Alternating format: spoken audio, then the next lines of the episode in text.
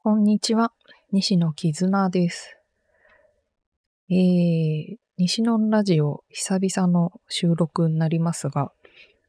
今回の話題は2024年1月1日付で改正されましたキャリアコンサルタント倫理考慮についての話題になります。えー、キャリアコンサルタントっていうのは、えー、キャリアについての資格になるんですけれども、考慮っていうのは、糸辺に丘って書く考ですね。に、領地の領で考慮って読むんですけど、まあ、キャリアコンサルタントの、まあ、要点とか考え方をまとめたものっていうものがあるんですね。で、えー、キャリアコンサルタントの資格証がありまして、カードのね、プラスチックのカードが届いた時に、キャリアコンサルタント倫理考慮というカードサイズに折りたたまれた紙がセットで送付されてきます。で、えー、私は2018年に資格が認められましたので、改正前の倫理考慮が紙版でね、手元にあるんですけれども、平成29年8月1日改正版になりますので、2017年なので、えっ、と、私が資格を取った年よりも前に改正されたバージョンということになります。まあ、それから全く改正がされていなかったのですが、まあ、この5年、えー、6年ぐらいかな？で、えー、内容が一新されたということで、す、で、にね、その1月1日改正版っていうのが公開、PDF で公開されてましたので、手元にある旧版と新しい改正版と比較してかなり細かく見比べてみました。ということで、今日はその見比べて、えっ、ー、と、私が個人的に感じた感想を記録として収録をしておこうと思います。なので、ちょっと長丁場というか長尺になると思いますので、えー、キャリコンの香料とかあんま関係ないとか興味ないよっていう方には、あの、つまらない内容かなと思うんですけども、えっと、まずそもそも、キャリアコンサルタントの倫理考慮ですね。えー、先ほども言いましたように、資格が認定された時に、認定された認定証と一緒に、カードと一緒に届くんですが、えー、はっきり言って、えー、何やら難しい言葉で書いてあって、わかりにくいなというのが一番最初受け取った時の印象でした。まあ、それでも序文がだいぶ長いんですが、本文は、えー、第1章基本的姿勢態度が、えー、1条、2条、3条、4条、5条、6条、えー、第1章の基本的姿勢態度が第6章まで。で、第2章の職務遂行上の行動規範っていうのが、えー、第7条から第12条までっていうことで、まあ、結構かなりコンパクトにまとめられてはいるかなと思います。あの、養成講座とかでね、かなり幅広くいろんなことを学んだ、えー、内容を本当に圧縮して、えー、キャリアコンサルタントの基本的態度、姿勢っていうものとか、えー、行動規範についてまとめているものなので、本当に要点だけを圧縮したような内容になっていますが、それでもかなり、うん、わかりにくい言い回しであったりとか、回りくどい表現だな、みたいなところがあるなっていうのが、一番最初私がこの倫理考慮を受け取った時の印象でした。対して、えー、1月1日付で改正されました。新しい改正版の倫理考慮。序文がめちゃめちゃわかりやすくなっていますので、えー、おそらく今回の改正された意図っていうのは、もう本当に序文に集約されているんだろうなっていうふうに、えー、ざっと読んだ印象だけでも感じました。あの、多分ですけど、フォントサイズが違うので、何とも言えないんですが、いや、でも、おそらく今回の序文はかなり短くなっていて、前回の3分の1か2分の1ぐらいにはなっていると思います。えさらに、えー、言い回しとか表現というものがかなり削ぎ落とされて、えー、すっきりとしたわかりやすい言葉で表現されていますので、キャリアコンサルタントの資格をお持ちの方は一度やはり目を通していただいたらいいんじゃないかなと、なぜ改正されたのかという意図が、えー、すっきりとわかりやすく伝えられていると感じました。えー、どういうワードが並んでいるかっていうのはちょっと後の部分とも合わせながら話したいなと思うんですが、まあ、まず序文が大きく書き換わっていますと。で、えー、本文に入りまして全文があります。えー、全文は、まあ、大きく変わったところではないんですけれども、えー、一部挿入された、えー、書き換えられた文言があるんですが、えー、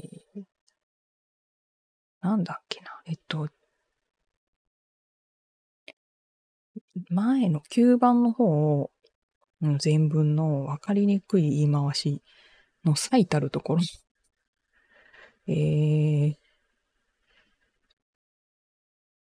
あ、そうそう。相談、キャリアコンサルタントの使命は、相談者のキャリア形成上の問題、課題の解決とキャリアの発達を支援し、もっ組織及び社会の発展に寄与することであるっていう言葉が以前のバージョンには入ってたんですけど、はっきり言ってこの文章ちょっとわかりにくくて頭に入ってこなかったんですが、えー、改正版の全文ではその部分が、えー、使命である相談者のキャリア形成の支援と、その延長にある組織や社会の発展への寄与を実現するために、尊守すべき倫理を表明するというように言い換えがなされていて、かなりすっきりと表現がまとめられております。そしてわかりやすい言葉選びになっていると思います。全文がね、わかりにくくて以前のバージョンはなかなか頭に入ってこなかったんですが、今回の全文は、あの、一読しただけですっと頭に入ってくるような文章だなっていう印象です。で、えー、第一章基本的姿勢態度っていうのがですね、えー、もともと、えー、二つの項目からなっていたものが三つへ増加しています。えー、本文なんですけど、えー、第一章基本的姿勢態度、えー、第二章職務遂行上の行動規範の内容が、えかなりシャッフルというか、えー、旧バージョンの内容に書かれていた項目が再精査された上で、えー、項目を移動していたりとか、表現を見直されていたりとか、えー、世の中の情勢に合わせて追加、新しく追加された項目などがあります。で、えっと、私の今手元にある見ている PDF にはもう書き換えられたところに黄色いラインを引いてですね、えー、ここの単語がこう変更されてるみたいなの。全部書いてメモったんですけど、これを全部ね、やってるとかなりの時間になるので、えっと、まず基本的理念のところ、いろいろ変更点はあるんですが、えー、追加、1条追加されている項目があります。で、それが、前バージョンで、えー、信頼の保持醸成っていう項目があるんですけれども、その項目から基本的理念の部分に移動になった内容ですね。えー、キャリアコンサルタントは、相談者を人種、民族、国籍、性別、年齢、宗教、信条、心身の障害、文化の相違、社会的身分、性的思考、性自認等により、えー、差別してはならないっていう、これが以前は信頼の項目に入っていたものが、えー、文言が多数追加された上で基本的理念に、えー、挿入されました。えー、今ね、多様性とか、えー、いろんなあの方がクライアントになりうるということもあって、おそらくもう基本的な項目に移動させようという意図なんでしょう。で、えっ、ー、と、第2条、品位及び教示の保持っていうところなんですけども、ここは、えー、大、大筋、ほぼほぼ変わっていないんですが、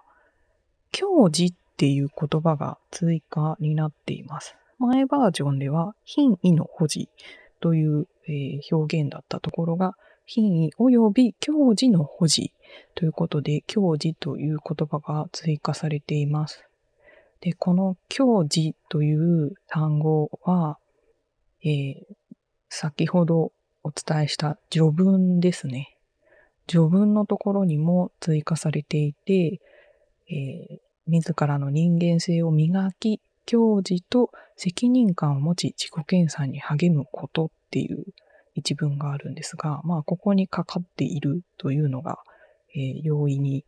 えー、汲み取れるかなと思います。なので、えー、キャリアコンサルタントは教示を持って活動してくださいねっていうことがかなり強調されていると感じました。教授を持っていない方が多かったんでしょうかね。そう見受けられる、えー、事例が多かったのかもしれません。えー、そして、品位の項目の次になるんですが、えー、前バージョンでは、品位の保持の次は、信頼の保持情勢という項目でしたが、えー、ここの見出しも書き方が変わっていて、えー、改正バージョンでは、社会的信用の保持という、えー、社会的信用という表現にも大きく書き換わっています。えー、また、えー、信頼の項目、前バージョンでは3つ内容がありましたが、先ほど、えー、基本的理念の方に項目が1つ移動した内容もあり、えー、もう1個のね、内容も、え後半に出てくる内容におそらくかけた内容がありまして、えー、一つの条文のみに変更になっています。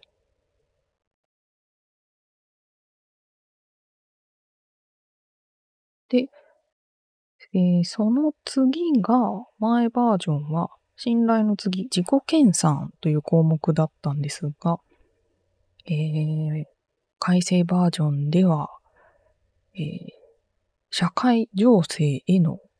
あ、社会情勢の変化への対応という内容に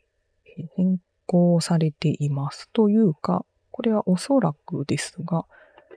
えー自己研鑽の内容ですね。前バージョンの自己研鑽の内容から項目が独立したと思われます。でですね、えっと、まあ、コロナ禍とかね、えー戦争が、まあ、日本でではないとはいえ、えー世界の、えー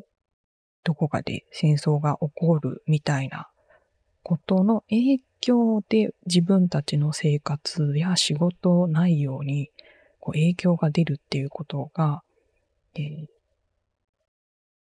あり得る可ね可能性として、えゼロではない世の中になっているっていうこととか、まあ、働き方改革であったりとか、え個人の働き方の、え変化とかですね、っていうのもありますし、技術変化ですよね。AI が登場して自分の仕事がなくなるんじゃないかみたいな話題もあったりしますけど、まあそういった諸々の変化が特に生じる、まあ5年間であったかなっていうのも加味しての社会情勢への変化の対応できるようになってくださいねっていうことを書かれているように思います。で、えー自己研鑽の次は前バージョンと改正バージョン一緒で守秘義務となっております。えーただし、前バージョンでは2条からなっていた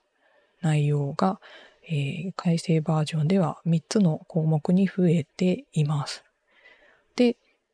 えー2つの内容については、まあ、ほぼ、ほぼ、えー表現は変わっていますが、えーほぼ、同、同じ意味の内容が入っていますが、真ん中の一つの項目ですね、が、丸々一文追加されているようになっています。読み上げます。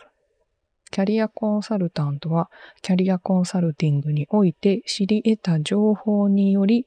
組織における能力開発、人材育成、キャリア開発、キャリア形成に関する支援を行う場合は、プライバシーに配慮し、関係部門との連携を図るなど、責任を持って適切な対応を行わなければならない。この一文が追加となっています。えーこの組織における能力開発とかっていう組織に関する記述が、えー改正バージョンでは結構入念にこう念押しを押すように記述が増えているように感じています。えー次行きます。えー改正バージョンではこの守秘義務の次に自己研鑽が来ています。えー前バージョンでは4条にね、もう少し前に掲載がありましたが、まあそれよりも、えー社会情勢への変化の対応とかね、守秘義務の点が、項目が上に来て、自己研鑽は後ろに下がるというような、記載になっています。えー内容もほぼ、ほぼほぼ全文が更新されてまして、えー私の PDF では、ほぼ全文がイエローラインを引かれるというような状態になっています。えっ、とですね、全部読み上げると大変なので、えー要点をかいつまんでお伝えすると、私が、あの、なんだろう、気になった表現だけピックアップすると、自身の人間としての成長とか、実務経験による学びとか、新しい考え方や理論も学び、えー幅広い学習と研鑽に努めなければならないということで、あの、キャリアコンサルタントの、なんだろう、知識？教科書に書いてあるような内容だけを学ぶんじゃなくて、えー、現場に出て学んで、えー、さらにこう自分自身の成長や自己研鑽もしていって、えー、常に、えー、向上心を持って取り組んでくださいね、みたいなことなのかなと思いました。で、え、人間としてのみたいな感じの表現も結構あったかなと思いますね。あ、そう、序文にありました。自らの人間性を磨きっていう表現ですよね。おそらくこれにかかるのかなというふうに私は受け取りました。で、えー、自己研鑽の部分、えー、二つ目の項目は、情報技術に関する表現も入っています。最新の情報技術技術の習得に努め適切に活用しなければならないという表現ですね。これは、えー、どこだったかな？どこかのキャリコンの、えー、っと、アンケート資料にも出ていたと思いますが、キャリコンの人は、なんだっけ、最新技術を使いこなせるな、え、こう使いこなせない人が多いみたいな。本当にそんな結果が出たのかどうかわかんないですけど、まあ確かに、あの、キャリアコンサルタント試験を受けている人、年齢層がちょっと高めではあるので、まあ、あの、最新技術とか情報技術に苦手な方が多いこともあるのかなとは思いますが、まあ改めて釘を刺す形で、えー、最新技術も使えるようになってくださいね。自己研鑽のうちに入れてくださいねということが書かれているように思います。えー、あとは、えっと、スーパーバイザーなど指導も受けてくださいっていうことですね。これ、えっ、ー、と、前も記載されてたかな？自己研鑽。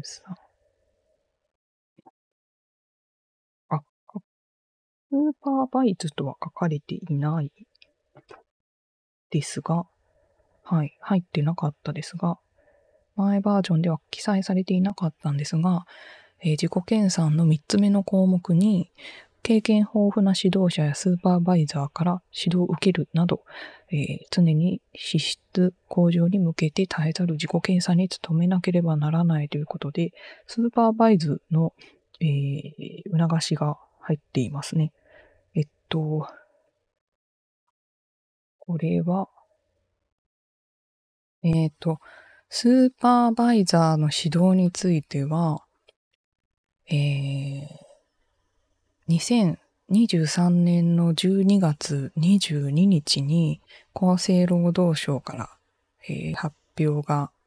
公表がありました。キャリアコンサルタント登録制度等に関する検討会報告書の、えー、報告内容にも記載がありまして、えっ、と、かなりのページ数があるので全ては読み切れてはいないのですが、えっ、と、概要、概要がね、A41 枚ぐらいに、えー、まとめてくださっている概要があるのですが、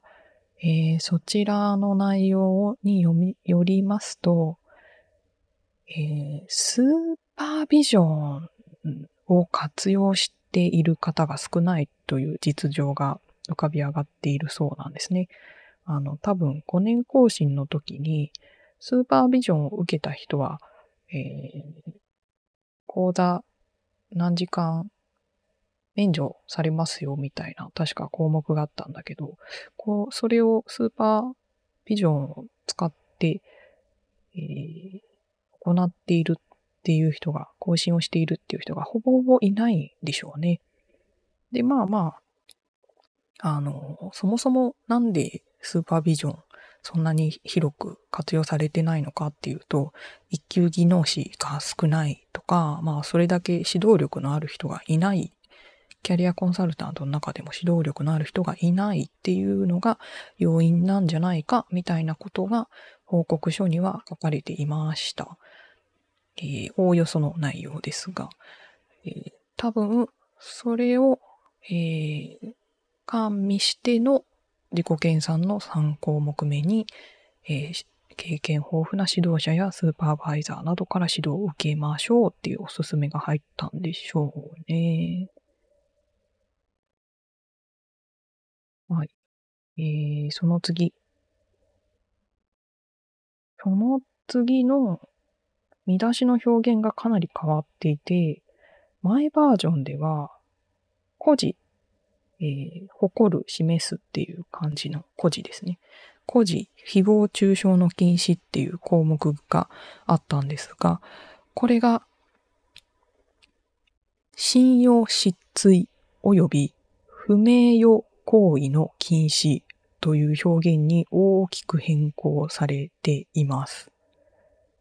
えー、これはキャリアコンサルタント資格をお持ちの方なら思い当たることが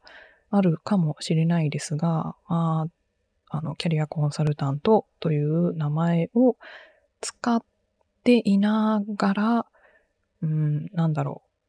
う。表現が難しいですが、好ましくない活動をされている方ですね。えー、クライアントを本当に大切にしているのかと疑いたくなるような活動をしている方が、えー、ちらほら見受けられるという、うん、事例などに起因しているのかなと思います。えー、で、えー、前バージョンでは、えー、孤児誹謗中傷の禁止っていうのは、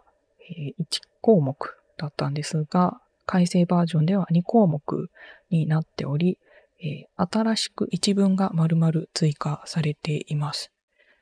えキャリアコンサルタントは、キャリアコンサルトタント全体の信用を傷つけるような、不名誉となるような行為をしてはならないですね。もうそのもの、言葉通りのことでしょうね。はい。えー、まあ私もまだ5年目なので、まだまだ未熟な身ですが、その私から見ても、うん、その活動の仕方はいかな、いかがなものかっていうことをされている同業の方は見受けられるので、まあ、あの、その行為をやっていない方々に対しても改めて念押しでっていうことで一文が追加されたように思います。で、すでに何分経ってますかね。30分ぐらい経ってますが、えー、これで半分です。えー、次から第2章、行動規範の方に入っていきます。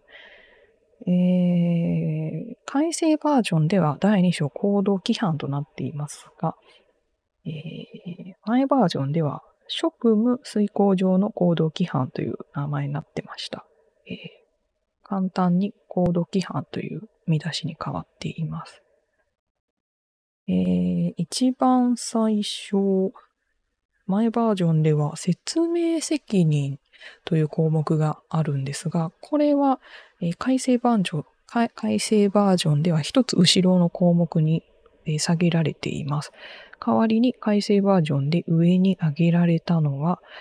任務の範囲、連携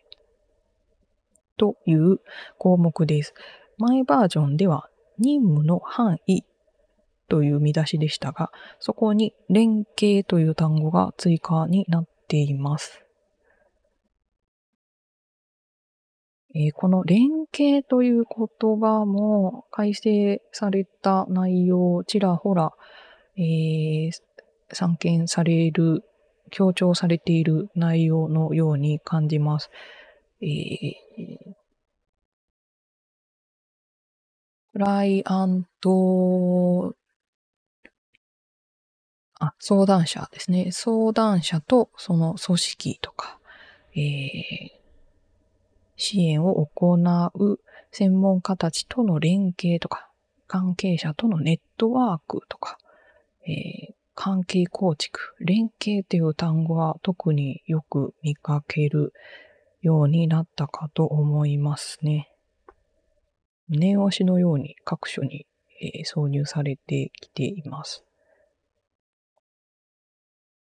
えー、で、えっ、ー、と、その関係者とのネットワークや関係構築も、えなぜ必要かっていうと、より質の高いキャリアコンサルティングの実現のためっていうことですね。で、えー、っと、えー、任務の範囲については、新規で追加された一文がありますね。それが、キャリアコンサルタントは訓練を受けた範囲内でアセスメントの各手法を実施しなければならないですね。あの、当たり前じゃないのかと思ったんですけど、これは、えー、前バージョンには記載がなく、今回のバージョンで新しく追加されていますが、うーん、なんかよほどアセスメント、なんか変な使い方をしていた方がいたんでしょうかね。ちょっと、あの、改めての釘刺しなのかなという感じで、一文が丸々新規追加となっていました。で、前バージョンで、え、第2章のトップに入っていた説明責任が次の項目に、え、なっています。改正バージョン。えー、その説明責任も、えー、前バージョンでは一つの内容でしたが、今回はなんと三つに増加しています。えー、っとですね、特に組織に向けての書き方が追加されていますね。組織より依頼を受けてキャリアコンサルティングを行う場合においては、業務の目的及び報告の範囲、相談内容における守秘義務の取り扱い、その他必要な事項について契約書に明記すると、組織側と合意を得た上で職責を果たさなければならないですね。えっ、ー、と、前バージョンの方にも組織との関係の項目など、えー、でいろいろ記載があるんですが、おそらくそれを一度分解とか、えー、もう一度再検討した上で説明責任の部分にも組織との関係についての表現が必要であろうと、え考えられたみたいですね。で、えっ、と、三つ目の項目は、えー、以前のバージョンでは信頼の項目にあった内容が表現を変えて説明責任のところに、移動されてきたのかなと思うのですが、えー、調調査研究を行うにあたり、相談者をはじめとした関係者の不利益にならないよう最大限の倫理的配慮をし、その目的、内容、方法等を明らかにした上で行わなければならないという一文ですね。これが増えて、説明責任は改正版では3つの項目になっています。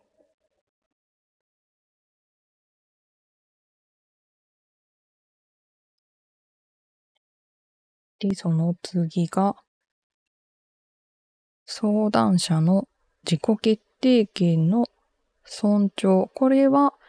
えー、一緒ですね。えー、ただし、文章の入れ替えがありますね。えー、まあ、これは単純に文章を前後させているんですけれども、まあ、えー、強調している部分の、強調したい部分の表現の問題なのかなと思います。まあ、わかりやすさを考慮しての文章の入れ替えかなと思いますが、え、キャリアコンサルタントは相談者の自己決定権を尊重し、キャリアコンサルティングを行わなければならないという、まあ、えー、すっきり読みやすく、すっと頭に入る文章に変更されたかなと思います。えー、その次、相談者との関係。これは、えー、前バージョンにもありましたが、えー、改正バージョンでは、えっ、と、前バージョンとほぼ同じ文章に、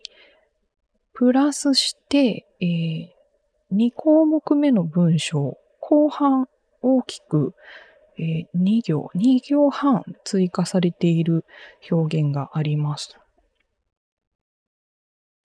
えー、キャリアコンサルタントはキャリアコンサルティングを行うにあたり、相談者との多重関係を避けるよう努めなければならない。ここまでの表現は前バージョンと一緒なのですが、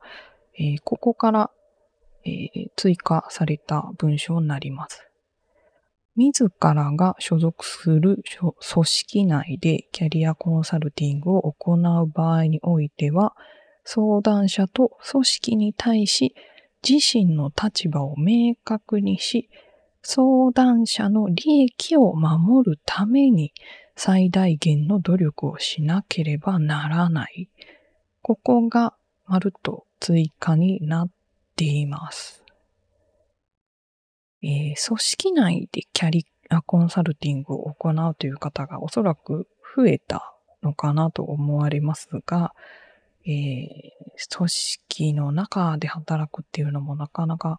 あの、キャリコンの立場上難しいこともあるのかなと思いますね。っていうのも、えー、前にも、あの、項目の前にもありましたけど、まず守秘義務がある。で、えー、キャリコンはクライアントですね、相談者に対しての守秘義務はもう絶態ですので、それは組織内であっても、本人の同意なしに、えー、伝えるということは基本的にあってはならない。けれども、えー、組織の中、例えば人事として働くキャリアコンサルタントがいた場合、えー、組織内で行われたキャリアコンサルティングの際に聞いた内容などを、まあ、部署内で共有するとかっていうことがあったりとかね、するのかもしれないですね。なかなか、あの、難しい問題だとは思いますが、えー、改正バージョンの内容、繰り返し出てくる表現の一つ、相談者の利益を守るという表現が特に強調されているように感じますので、そこを改めて見失わないようにという意図を感じました。はい。えー、その次の項目は、組織との関係になります。えー、前バージョン、改正バージョン、同じように項目があるのですが、えー、組織との関係、改正バージョンは、えー、項目一つに減っています。前バージョンでは2つあったのが、えー、今回1つに減っています。えっと、少し前にあった説明責任のところにおそらく統合されたのかなと思いますね。組織に向けた関係性の難しさっていうところが、今回、より念入りに表現されているのかなと感じます。えー、この組織との関係のところでも、えっ、と、相談者と組織との利益、えー、相反かななどを発見した場合には、相談者の了解を得て、組織に対し問題の報告指摘、改善、提案等の調整に努めなければならないというふうにしてますので、あの、組織と相談者、クライアント、えー、この立ち位置を、えー、見失わないようにねっていう念押しをされているように感じました。あ、以上、以上ですね。で、その次が、あの、雑則ってなって、倫理考慮委員会はこんこんな風に、えー、置かれてますよっていうのがあったりして、えー、一番最後に倫理考慮決めた委員会の皆さんの名前が書かれているんですが、ここも確認しましたところ、えっと、何人かな ?1、2、3、4、5、6、7、8、9。えー、9人の、えー、前バージョン9人の方で、えー、委員会が構成されていましたが、今回は、1、2、3、4、5、6、7、8、あ、同じ9人なんですけど、前バージョンと同じ名前の方は3人ですね。で、他の6名の方はお名前が変わって新しい方が参加されています。で、えー、多分、組織上の代替わりとかかなと思うんですけれども、えー、例えば、えー、特定非営利活動法人日本キャリア開発協会の以前は、えっ、ー、と、事務局長か。事務局長の方が参加されていましたが、今回は理事と事務局長兼任されている方が参加されていたりとか、えー、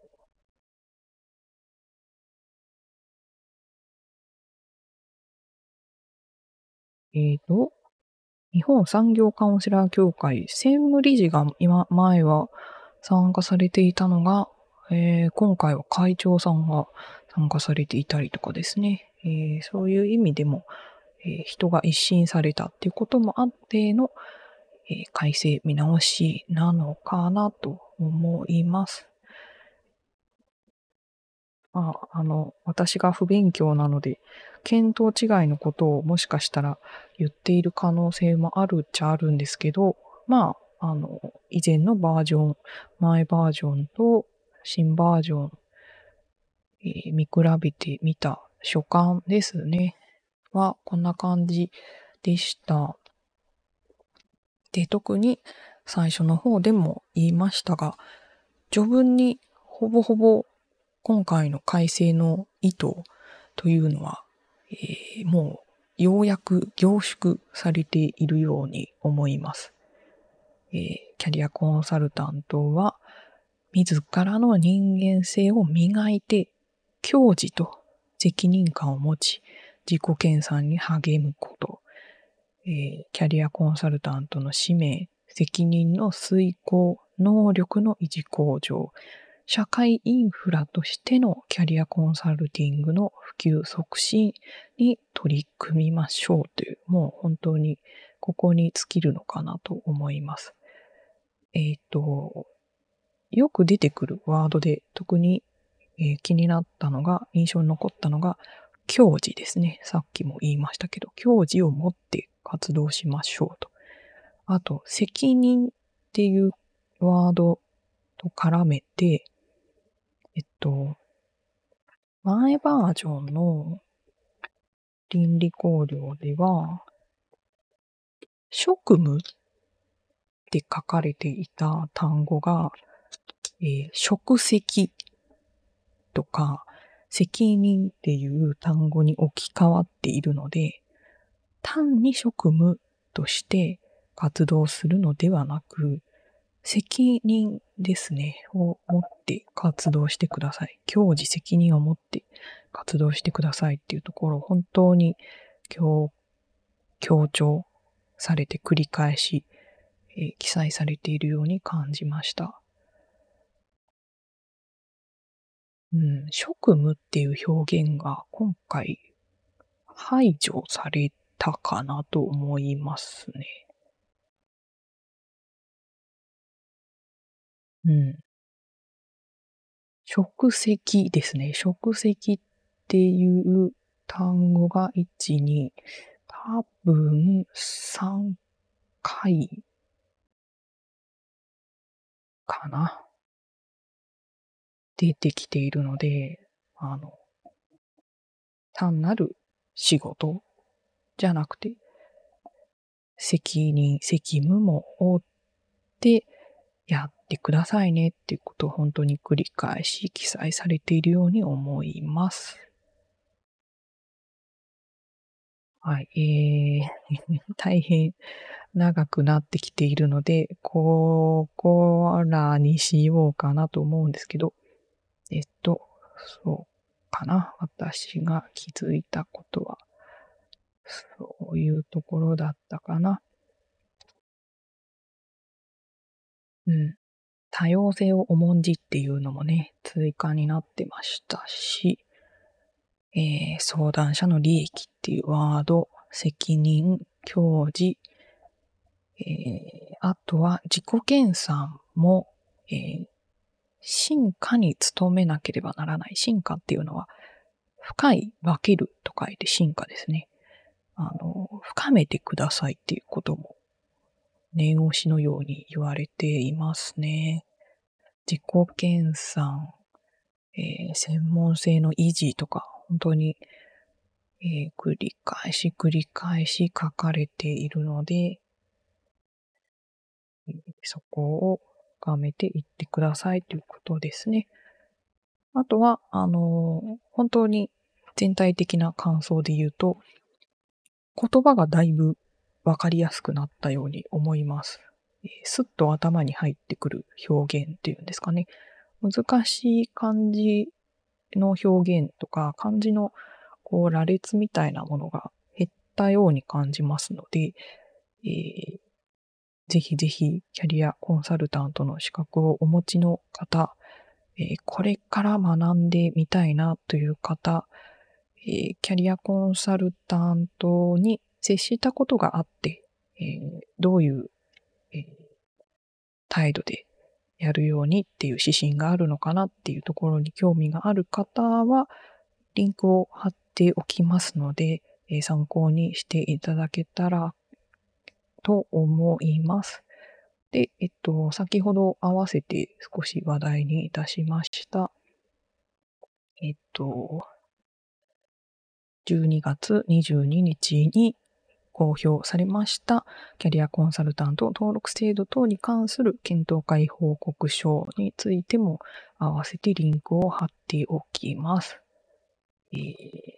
報告書、本番資料はかなり何ページかなこれ。30ページぐらい字がみっちり詰まっていてだ、だいぶ読まないといけないんで大変なんですけど、A41 枚にまとめられた概要資料もありますので、こちらも興味があれば目を通してみると良いのかなと思います。えー、私自身も、えー、勉強会とかね、ロールプレイングの場とかには参加するようにしていますし、現場にも入って、えー、実務を続けるっていうこともしていますが、まあ5年実務経験を積んでも、まだまだ対応しきれないなっていう場面に触れることは多いので、引き続きこれからも精進をしていきたいと思います。ということで、久々の収録にもかかわらず、えー、そろそろ1時間になりますが、これは後々の自分のためにも収録をしておこうと思ったので、長いですが、これで収録を終えたいと思います。えっと、もし内容について誤りとかですね、間違ったことを言っている部分があるようでしたら、えー、ご指摘などいただけると助かります。また、えー、合わせてこの資料を見ると、えー、参考になるよというものも、もしご存知でしたら、え教えていただけると学びになるかな、助かるかなと思います。その時はね、もし何かあれば、また改めて収録をしようかなと思います。はい、ここまで聞いた方はいるんだろうかという感じですが、えー、ここで終了したいと思います。さすがに1時間資料を見ながらでも話し続けるのは疲れました。ありがとうございました。次はもうちょっと軽いネタで、えー、収録したいと思います。それではまた次回の収録でお会いしましょう。